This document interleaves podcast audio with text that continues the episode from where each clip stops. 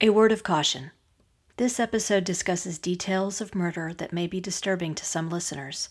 Discretion is advised for anyone under the age of 13. 36 years ago, a young woman baked cookies with her aunt and then headed off to a local mall, probably to pick up a gift for her fiance for Valentine's Day. The two had plans to celebrate with a dinner out later that evening. But that young woman never made it inside the mall. Instead, she was forced back inside her car by an unknown assailant and found murdered a few miles away just a short time later. Investigators eventually linked her murder with another homicide of a local 17 year old girl who had a prostitution arrest on her record. While the two victims came from very different backgrounds, it appears only one man was responsible for both murders. Unfortunately, neither murder has ever been solved. We'll also update you on where the investigation into Asha Degree's disappearance stands today and a cold case of a double murder that finally resulted in an arrest from Charlotte, North Carolina. There is much to love about North and South Carolina, but the two states have also had their fair share of violent and senseless crimes over the years. From murders on the Blue Ridge Parkway, in the heart of big cities or sleepy college towns, and along the coastal waters, some of these stories may be new to you. Some may have happened in your town. Some may involve people that are still missing to this day. But all will leave you remembering to always be vigilant about the people you meet and the places you go. I'm Renee Robertson. Please join me this week for True Crime in the Carolinas. Episode 54 Cold Case The Murders of Pamela Murray and Beverly Sherman. When I was a teenager growing up in the small town about 20 minutes outside of Asheville, the Asheville Mall was my home away from home. I spent many weekends there wandering in and out of the stores and snacking at Corn Dog 7 and Sbarro. I later went on to work both at the mall and the movie theater across the street.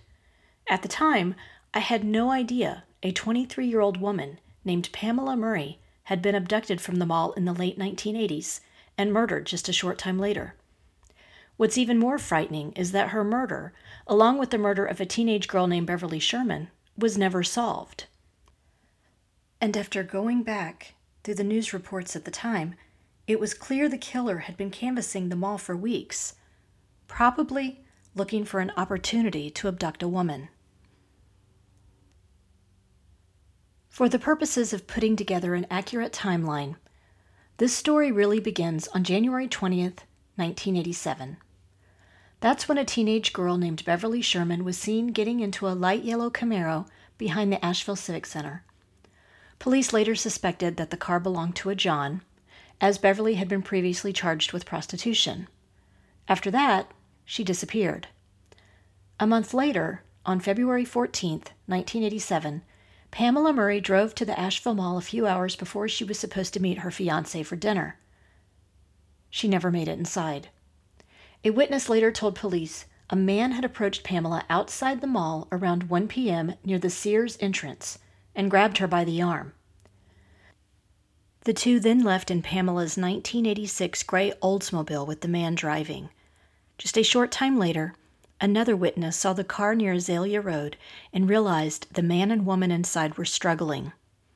Shortly after that, a motorist called police to report what they believed to be the body of a woman lying motionless on a deserted part of Azalea Road. She was visible to motorists passing by. It was only about 20 minutes from when she was abducted from the mall. Police theorized she had jumped out of the car and then her captor shot her. There were no signs of sexual assault. Her car was found back at the Asheville Mall in a different area from where she'd been abducted around 1 a.m. the next morning. The fact that a woman would be abducted from the mall parking lot in an area of town where people had always felt safe stunned residents. Pamela Murray was a lifelong resident of Buncombe County who had graduated from Enka High School in 1981 and then attended Blue Ridge Technical College. At the time of her death, she was working as an industrial engineer with Asheville Industries. After her murder, several of Pamela's friends established a fund in the hopes they could offer reward money to anyone who had information about Pamela's case. Various community members and business owners donated to the fund, and it eventually grew to more than $13,000, but produced no solid leads. Detectives eventually questioned more than 50 people, including Pamela's family and friends. The FBI conducted ballistic tests on the bullets recovered from her body. In an article that ran in the Asheville Citizen Times on February 27, 1987, I noticed a news brief on the same page that read Parking Lot Flasher. It said, An Asheville woman has reported that a man exposed himself to her in the Asheville Mall parking lot. The 23 year old woman said a man in his 30s with brown frizzy hair drove his automobile in front of her car, pulled down his pants, and exposed himself, according to reports given by the Asheville Police Department. Captain Will Anarino said he believes this unidentified man committed a similar offense about two weeks ago at the mall.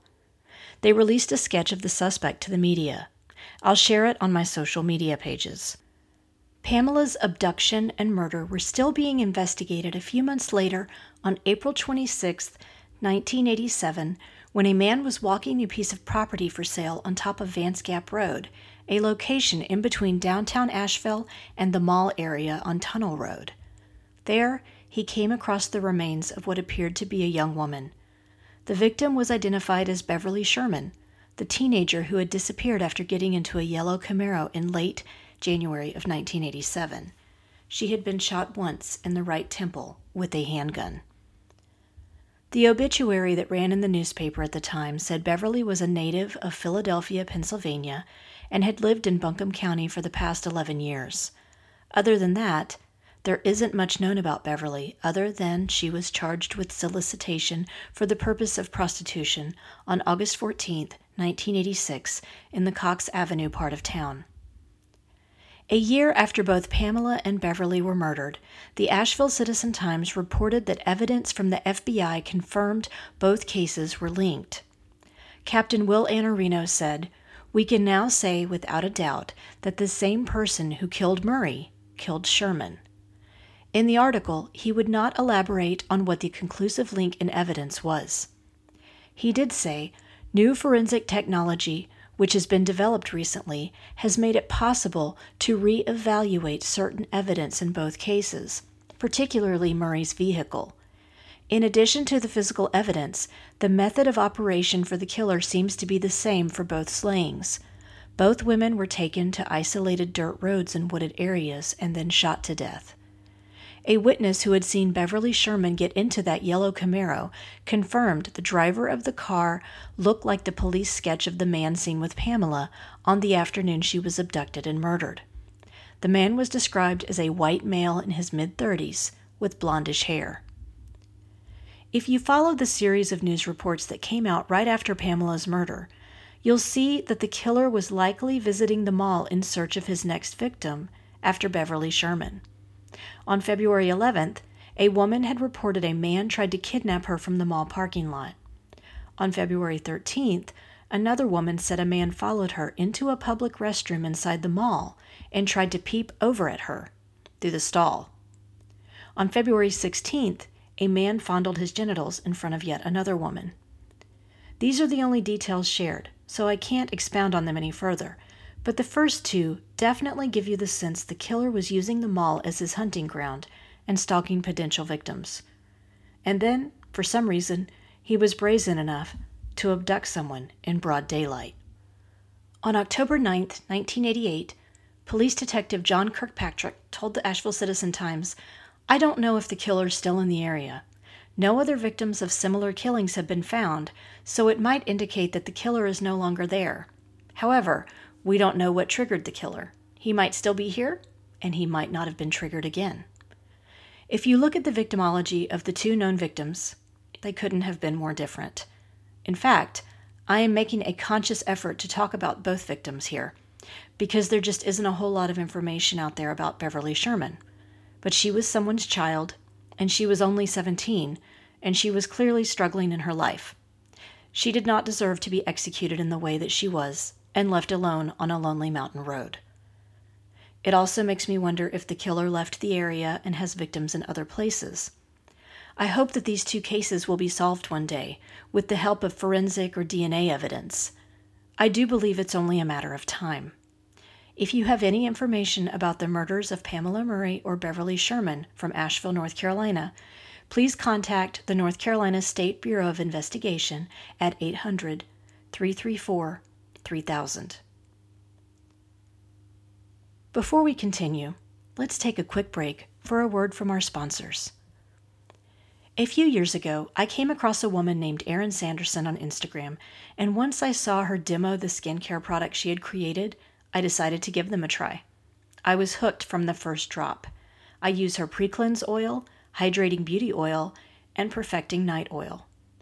The pre cleanse gently removes dirt, impurities, and even waterproof makeup without tugging, all without stripping or drying out your skin. In addition to keeping your skin clear, it also helps your skin feel firmer and reduces the signs of aging. The Hydrating Beauty Oil is a powerful and effective skin hydrator that never leaves your skin feeling greasy. The signature squalene oil is known for its anti inflammatory and anti aging properties, so it's perfect for treating skin conditions like acne and eczema and reducing the appearance of wrinkles. The Perfecting Night Oil is loaded with vitamin E and A and is rich with antioxidants and omegas that nourish skin, replenish elasticity, and reduce stretch marks. A few drops a day leave skin smoother, more vibrant, and youthful.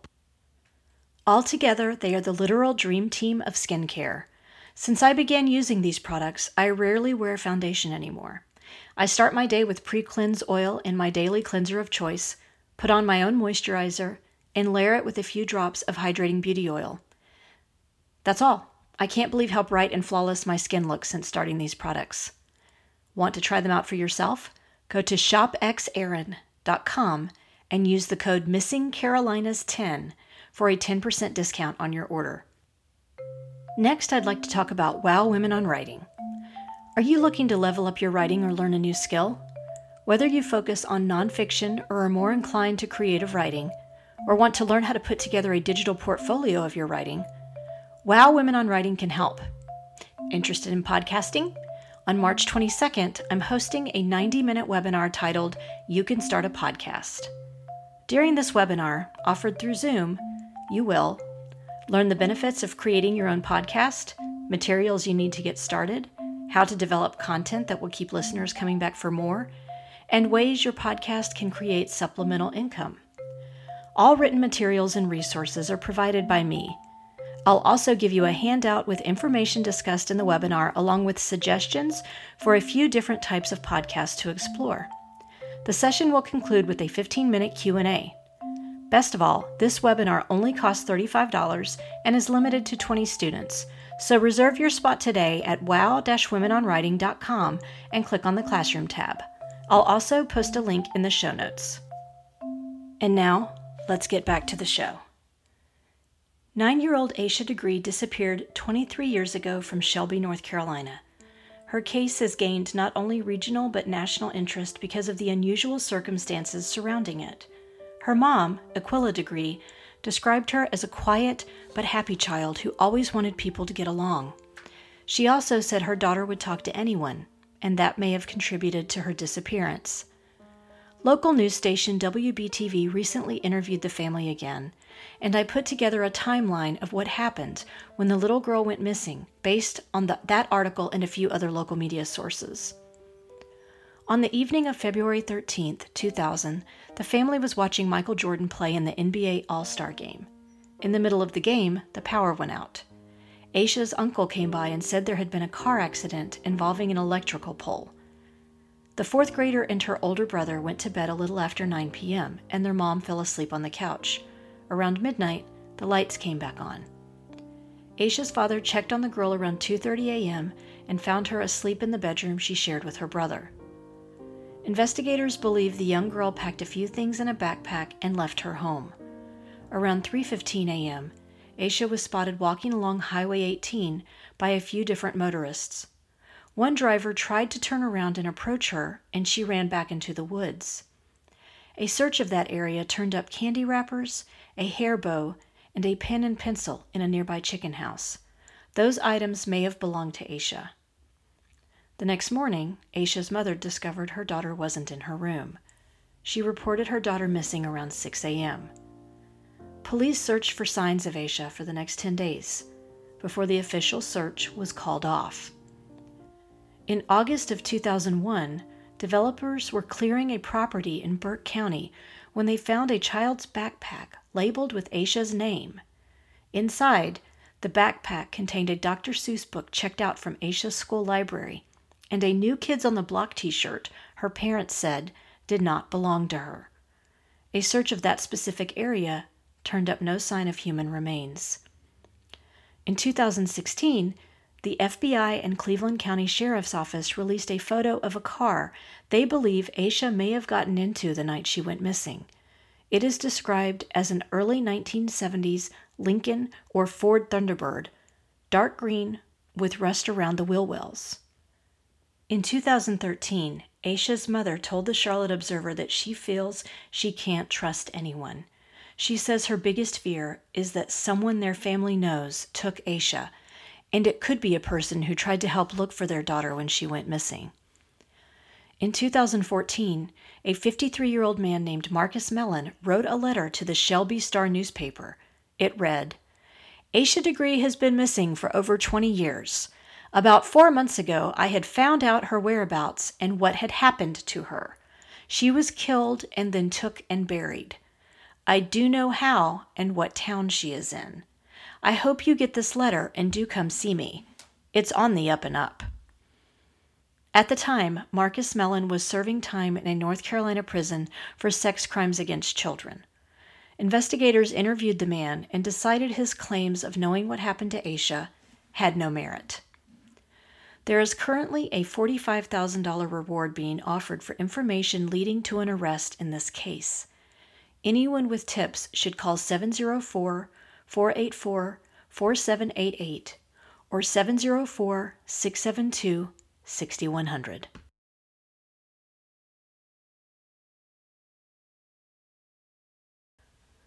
I'd like to talk now about a cold case from Charlotte that recently resulted in an arrest of a suspect.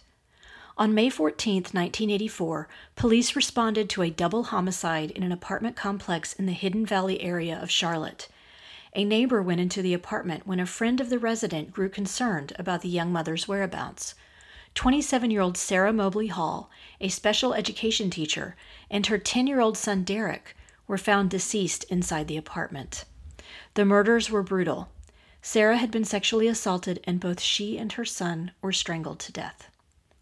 At the time, a Charlotte homicide detective told the Charlotte Observer it was an emotional killing, a sex crime. I have some theories on how it happened. At this point, I'm still questioning several people, but I don't have one suspect yet. He went on to say, We have a fair amount of evidence. I think we'll clear the case. It won't be in the next couple of days, though, unless someone comes in here and confesses. Fourteen years passed with no progress on the double homicide. In 1998, the Charlotte Mecklenburg police chief Johnny Jennings reopened the case once again. He discovered there was possible DNA from a suspect on a pillowcase, but he was unable to find a match for it at that time. This year, the CMPD sent some of that DNA to a company called Forensic Innovative Labs for forensic genealogy testing. They found a match to a relative of the suspect. In an article shared by WFAE.org, CMPD Captain Joel McNeely said, We quickly narrowed down a person of interest in this. That person was now in South Carolina. And with the help of the FBI, we were able to get a DNA sample from that person. The DNA was a direct match to the DNA found at the 1984 crime scene. On February 1st, a 60 year old man named James Thomas Pratt was arrested at a hotel in York County. The suspect would have been 22 years old at the time of the murder and had a history of misdemeanor arrests. He was charged with two counts of murder and not given bond. Anyone with additional information on this crime is asked to call 704 432 TIPS. This brings us to the conclusion of this episode of True Crime in the Carolinas. If you enjoyed this episode, please do me a favor and give it a five star rating wherever you listen to your podcasts. If you'd also like to support the show in a small way, you can buy me a coffee over at buymeacoffee.com, Renee Robertson. I currently don't receive any compensation for this podcast, so every little bit helps me continue producing new content. We're also now on Instagram, Facebook, and YouTube, so please like our pages and get started on a discussion of the missing people profiled on the show. Do you know of a missing persons case in North or South Carolina that you think should be covered? Email me at missinginthecarolinas at gmail.com with any details you can share. And don't forget to check out our sponsor, Wow Women on Writing, and the great programs and writing contests they have there at wow-womenonwriting.com. Cover art for this podcast was designed by Macintosh Multimedia. All episodes are researched and written by me, Renee Robertson, with sound editing provided by Daniel Robertson. Thanks so much for listening.